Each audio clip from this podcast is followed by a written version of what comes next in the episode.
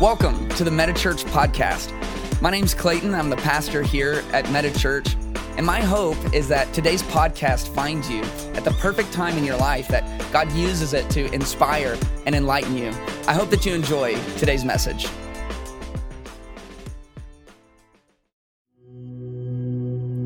While Jesus was in Bethany at the house of Simon, a woman approached with an alabaster jar of very expensive perfume. She poured it on his head as he was reclining at the table. It was Wednesday of Wonder Week, the week that changed the world forever. And this day broke the pattern that Jesus had been in. Sunday through Tuesday, Jesus and the disciples traveled from the town of Bethany, the two miles into Jerusalem, where the city was overflowing with travelers coming to celebrate Passover. Sunday, Jesus had rode in like a king. People paved a path with palm branches and coats. They shouted praises to this mysterious rabbi they had heard so much about. However, the goodwill did not last long. Monday, Jesus flipped the tables in the temple. He accosted the public for their lack of faith, and he even challenged the entire Jewish law. On Tuesday, he created even more enemies by shutting down the religious leaders. They tried to debate, but they were no match for the rabbi with perfect wisdom. And now it's Wednesday. Jesus is relaxing in the home of some friends. Bethany is two miles outside of the city, a suburb of Jerusalem. Jesus is reclining. It's Wednesday of Wonder Week, the day that Jesus becomes a victim. A woman approached Jesus with an alabaster jar of very expensive perfume. She poured it on his head as he was reclining at the table. And when the disciples saw it, they were indignant. Why this waste? They asked. This might have been sold for a great deal and given to the poor. It wasn't too long before this moment that a rich man had come to Jesus. Jesus told this young rich ruler, Sell all that you have, give it all to the poor. This was too high of a price, and the rich young ruler walked away.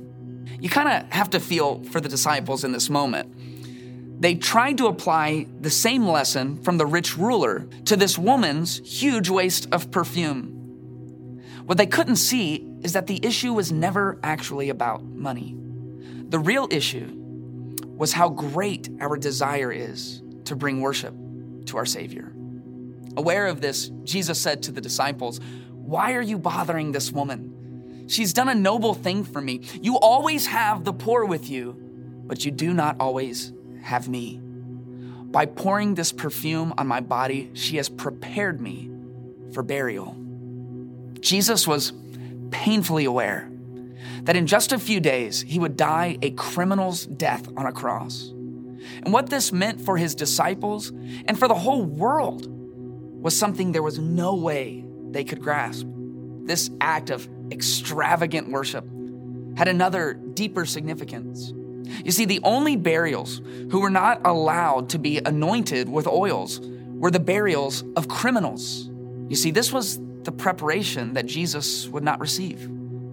Although he would die the only truly innocent human, he would have the sins of the world, past, present, and future, your sin, my sin, all of it placed upon him. He would die, and he would take the punishment that we all deserved. The disciples are so busy trying to be righteous that they're missing the miraculous. It was Wednesday, and the perfect Lamb of God was being prepared for sacrifice. Jesus understood the significance of what was happening. Truly, I tell you, he said, wherever the gospel is proclaimed in the whole world, what she has done will also be told. And there's no way that she could have known. I mean, where I sit on planet Earth right now might as well have been in outer space for the woman in Bethany. There was no internet, no vehicles. They were 1,500 years away from even the first printing press. And yet, Jesus makes an audacious claim that the whole world will know about what this woman has done. And here we are, 2,000 years later 7,000 miles across the ocean, still telling her story.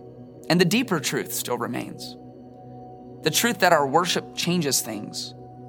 Our willingness opens spiritual doors in the lives of people around us. Every day we wake up to the opportunity to live a life that brings glory to the one who took the cross for us.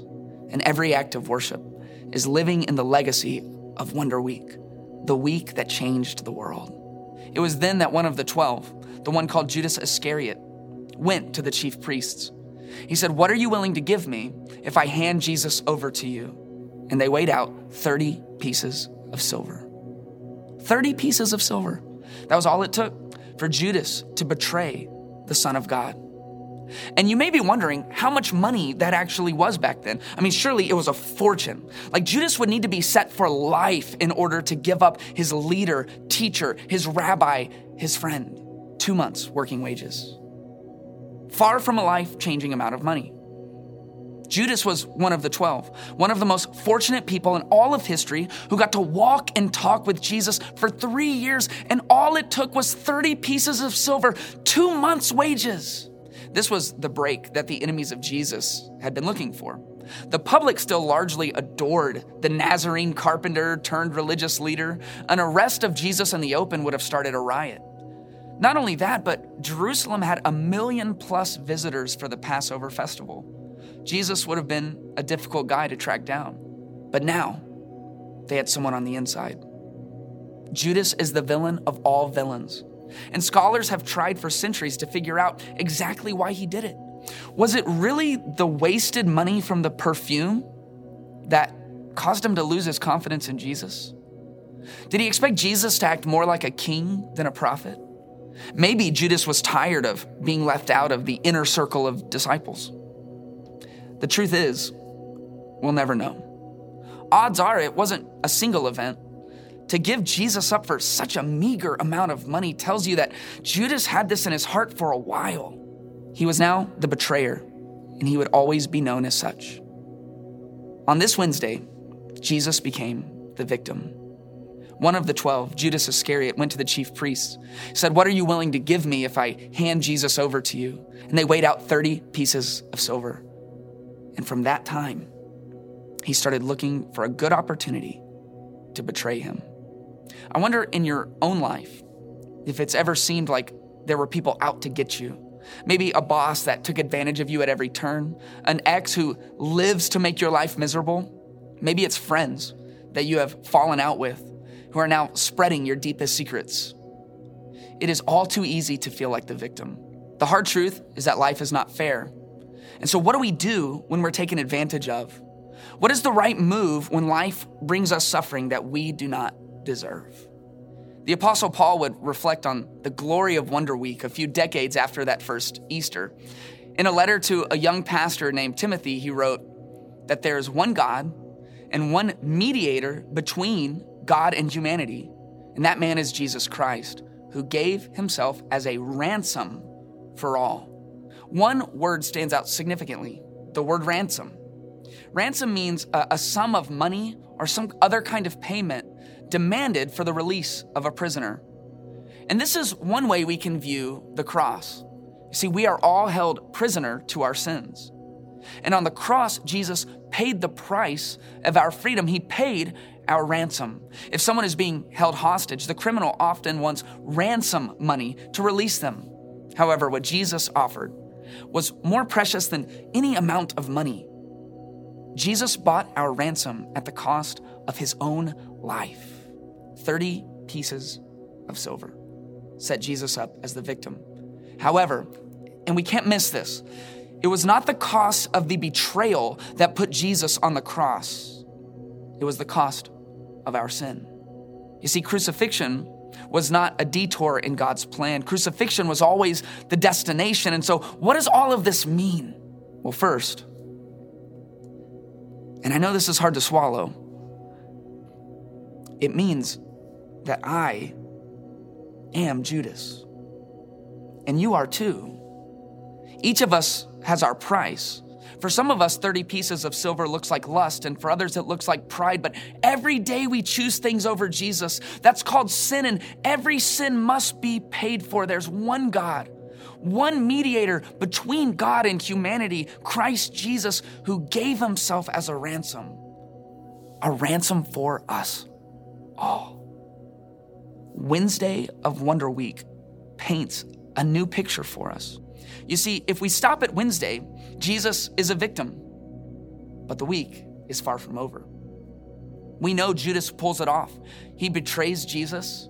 Jesus is arrested the next day, tried that night, and killed on Friday. And if Wonder Week stopped at Friday, Jesus would be the most heinous victim of all of humanity. But Wonder Week wasn't over.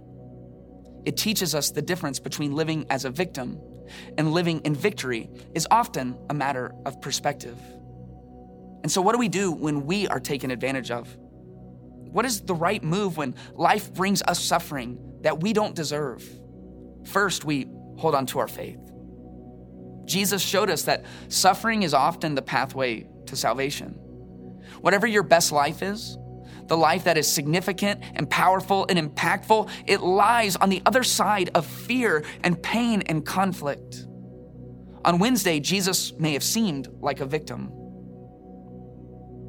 But every moment of Wonder Week, Jesus was walking in victory. We are all Judas.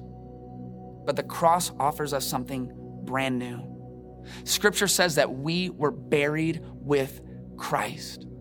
We were buried in order that just as Christ was raised from the dead that first Easter, we are also raised to walk a new life. The high price of your sin, your betrayal of your Maker and Savior, it was covered on the cross. The ransom has been paid, and now you can live a new life. And what does that look like? What does it look like to walk in a new life? It looks like a movement of people waking up each day to extravagantly show our love for Jesus. It looks like a single mother who instills the love of God into her children, a recovering addict helping others find faith through the power of their testimony. It looks like a business owner loving her employees and casting vision for their future. It looks like a husband giving up selfish ambition to be the spouse and the father that his family desperately needs. It looks like a woman who would spend her last dime to make sure she has the best of the best oils to anoint Jesus in Bethany. And Jesus said that wherever this gospel is proclaimed, her story would be told. Our worship changes things. And on Wednesday of Wonder Week, Jesus prepared to show us how to move from being a victim to living in victory.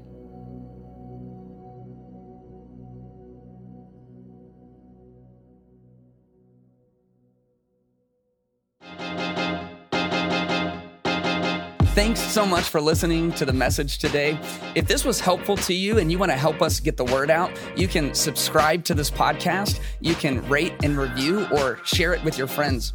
If you want to get connected further with what MetaChurch is doing, you can go online to metachurch.tv. There you can learn how to take next steps. You can learn where our different venues are at if you ever wanted to visit. And you can also give financially to help push this movement forward. Man, I love you guys, and I hope you have a great rest of your day.